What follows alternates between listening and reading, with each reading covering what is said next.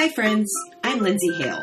I'm a wife, mom, and top leader at 31 Gifts. And more recently, I'm an author too. I don't mean to brag, but I have an imperfect, messy, awesome life. I'm passionate about teaching you how you can create a life you love too. I'm a girl from a small town in Illinois, and I have like a million kids. Okay, only five, but that equals a limited time to find success. If you're going to hang with me, expect the real deal the good, the bad, and the ugly. But that's real life. My hope is that after spending a few minutes with me each week, you'll feel refreshed, recharged, and lifted from all of life's things that weigh you down. Thanks for joining. Enjoy the show. Hey guys, thanks for joining today. I'm excited this week to talk to you a little bit about owning your own strengths. And it's really interesting how this topic even came up. I was asking a friend who was telling me how she's kind of bored at her job and I said, "Well, what what are your strengths?" And her response was, "I'm great with numbers." And I absolutely adore this friend of mine, so I said, "Oh my goodness, numbers are not your strength.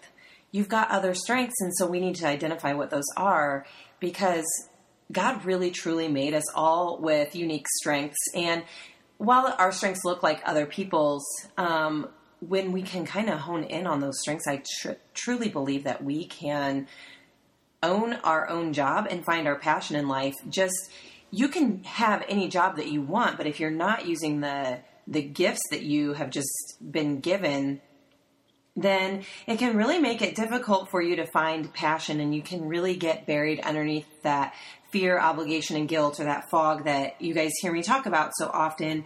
So I really want to encourage all of you to start digging in and figuring out what are your strengths and what do you know about yourself.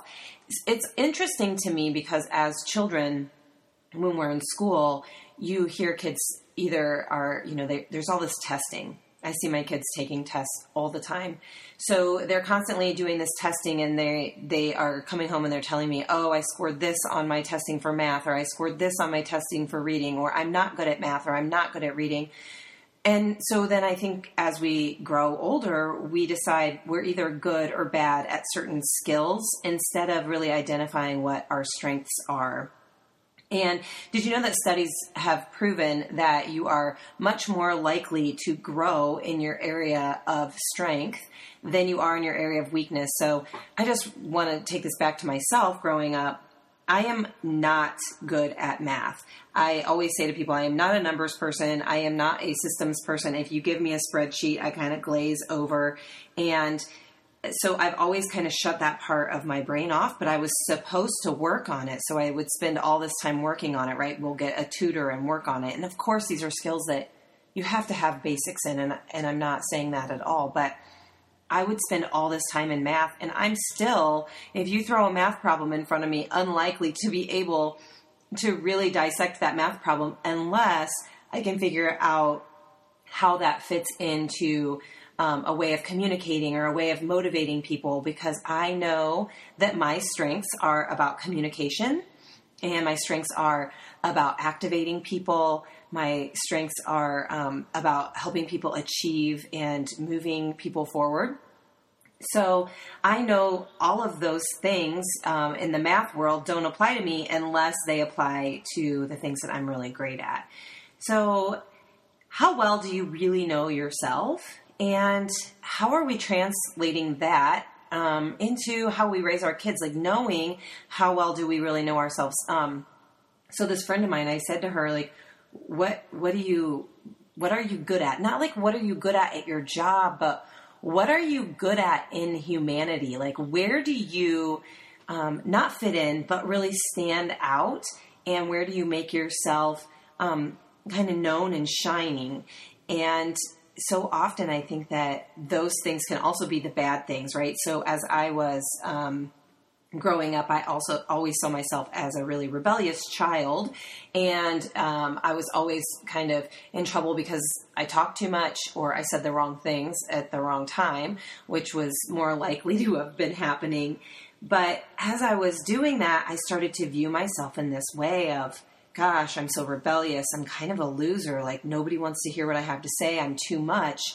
And as I got older, um, a mentor of mine said to me, I hear you say this, that you're rebellious, but I don't think that's what it is. I think you're extremely courageous.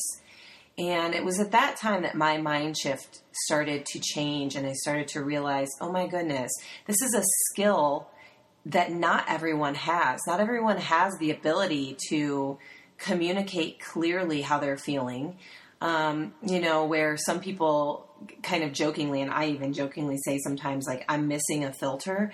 So many women want that voice and they want that ability to be able to speak freely without um, overthinking their words first, because that really, it really is a skill that I have. It's a skill set, it is a gift.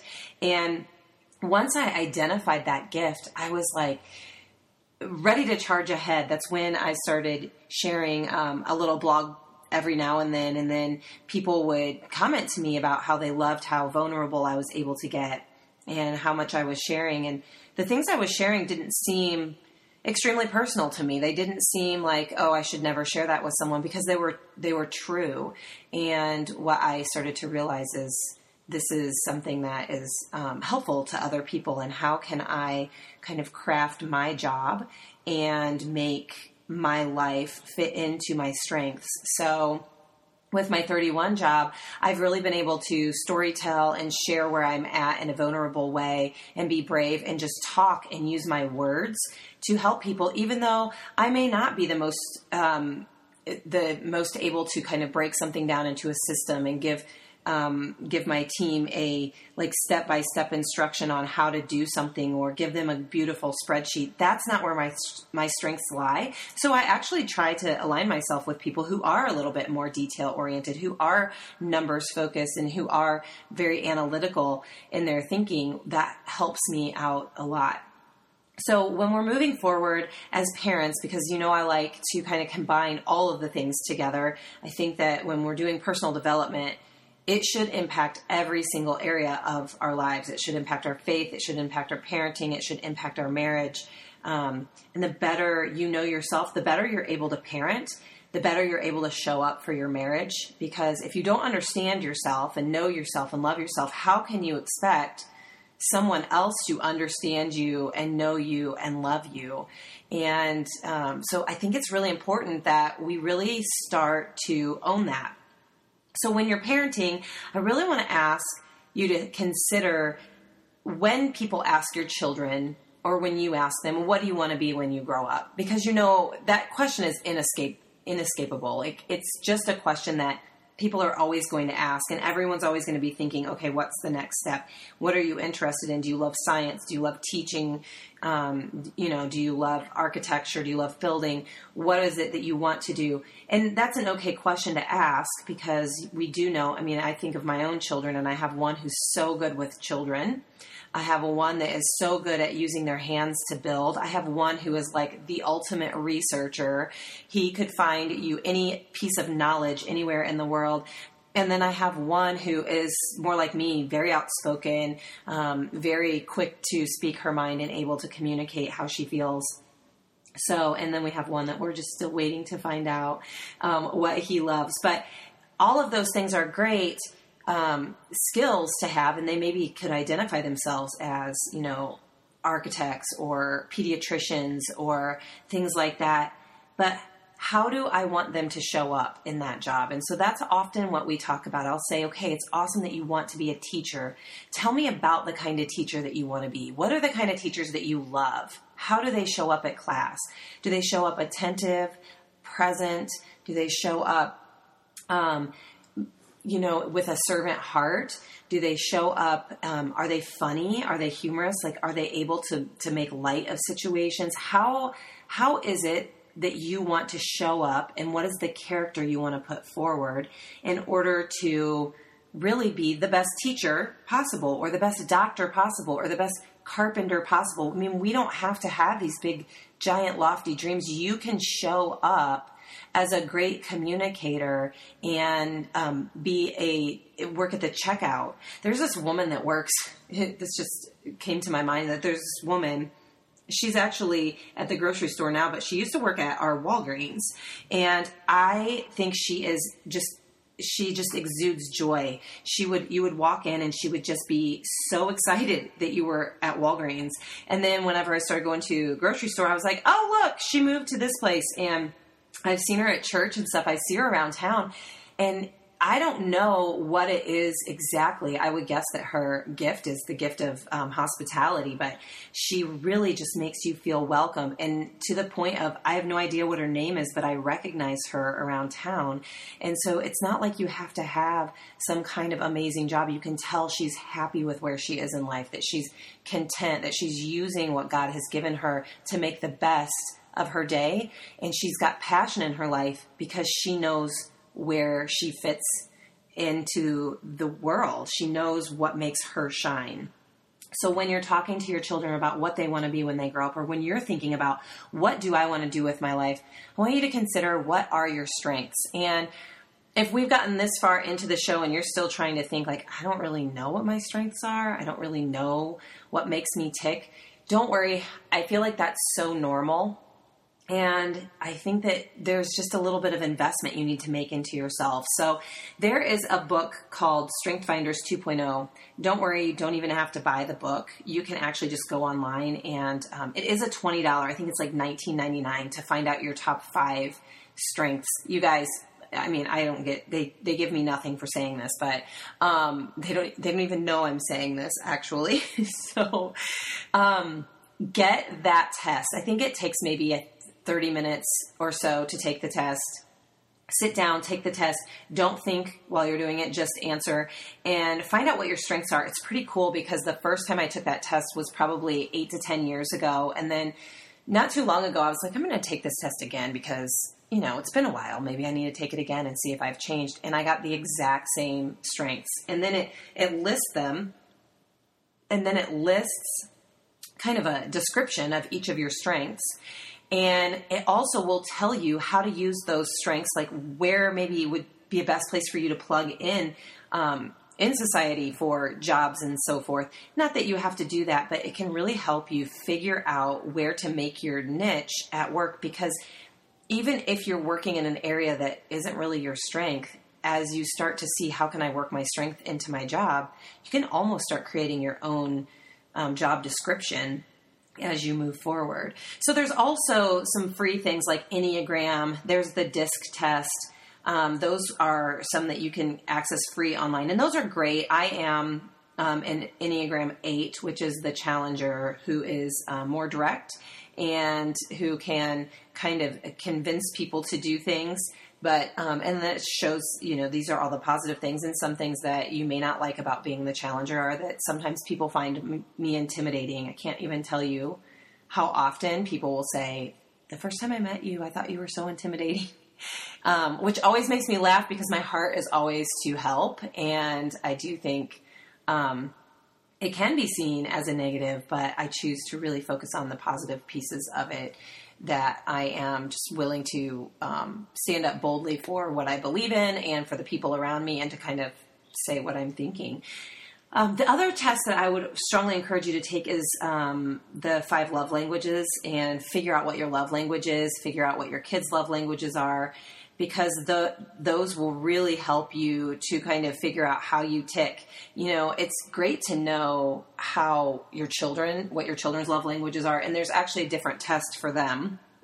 So if you have kids, do that, but also for your spouse. Sometimes I can just look at it and figure out what that is. So um, I, am trying to think if I can think of all the five love languages, but they are um, gifts, um, words of affirmation, physical touch, uh, quality time, and what's the fifth one? You you know what? There's people on the other end telling me right now what the fifth one is because so many people are familiar with this test. But take the test, figure out where you are. Oh, acts of service. I'm sorry, I should totally have thought of that because that's what my husband's um, love language is. Rob's love language is acts of service, and mine is quality time and words of affirmation are almost equal for me. So interestingly, um, he will show me his love by acts of service. Like he is just such a busy bee, always doing some like awesome projects around the house and things like that. And I am one who will go and praise him for it and you know he may may or may not accept that as a way of love like i could go and say oh my goodness i, I love what you've done and he may not think that that feels like love but he feels you know loved by me when i make dinner same thing like i might be doing something really well and he is uh, he forgets to tell me oh my gosh honey i loved that you did that because that's how I receive love and that's how I give love. But he's showing me love by, you know, um, doing things around the house to you know keeping up on the laundry or things like that when i'm when i'm off doing work things. So you know it's just really interesting how you can start to see oh my goodness he's really been showing me love all this time. I just wasn't recognizing it. And here's how i'm showing you love. And then you can kind of integrate those things and remind yourself you know what sometimes i have to give acts of service or you know um, the physical touch or the gifts or whatever even though those things don't speak to me, they may speak to someone that you love much bigger. So I really want to encourage you to start to figure out what it is that makes you tick. Like, who did God create you to be? And then figure out how to work yourself into the world and stand out in those areas because where we focus, we grow. And where, you know, so often we spend this time focusing on what we don't have instead of what we do have. And statistics show that a girl's self esteem peaks at age nine. And as I'm getting ready to approach my um, youngest daughter's ninth birthday, I keep telling myself she's never going to feel better about herself than she does right now unless I change the way I talk to her, unless I change her into stopping to to identify the characteristics that she has that makes her unique to this world instead of that to-do list. Because you can say you know what? I'm going to be a teacher or i'm going to be a doctor but then there's this checklist of things you think i have to do in order to be that right? Like i i have to do this i have to do that like i have to um, you know, decorate my classroom. I have to grade the children's papers. I have to teach this subject. I have to, you know, I don't know what that list looks like for each person and each job, but we get wrapped up in this title or this to do instead of who to be and how to show up. So if we can start really focusing on our strengths, we can show up fully ourselves. And the more often you show up fully yourself and like owning, you know what, this is who I am and this is what makes me great, the easier it is for somebody else to be more at ease with themselves. So it makes you more confident and it makes the people around you more confident and then it grows your connections and your relationships and it really does change the world when you understand who you are. So I hope that you can go out and own your own strengths and walk away feeling a little more lifted this week. Have a great day.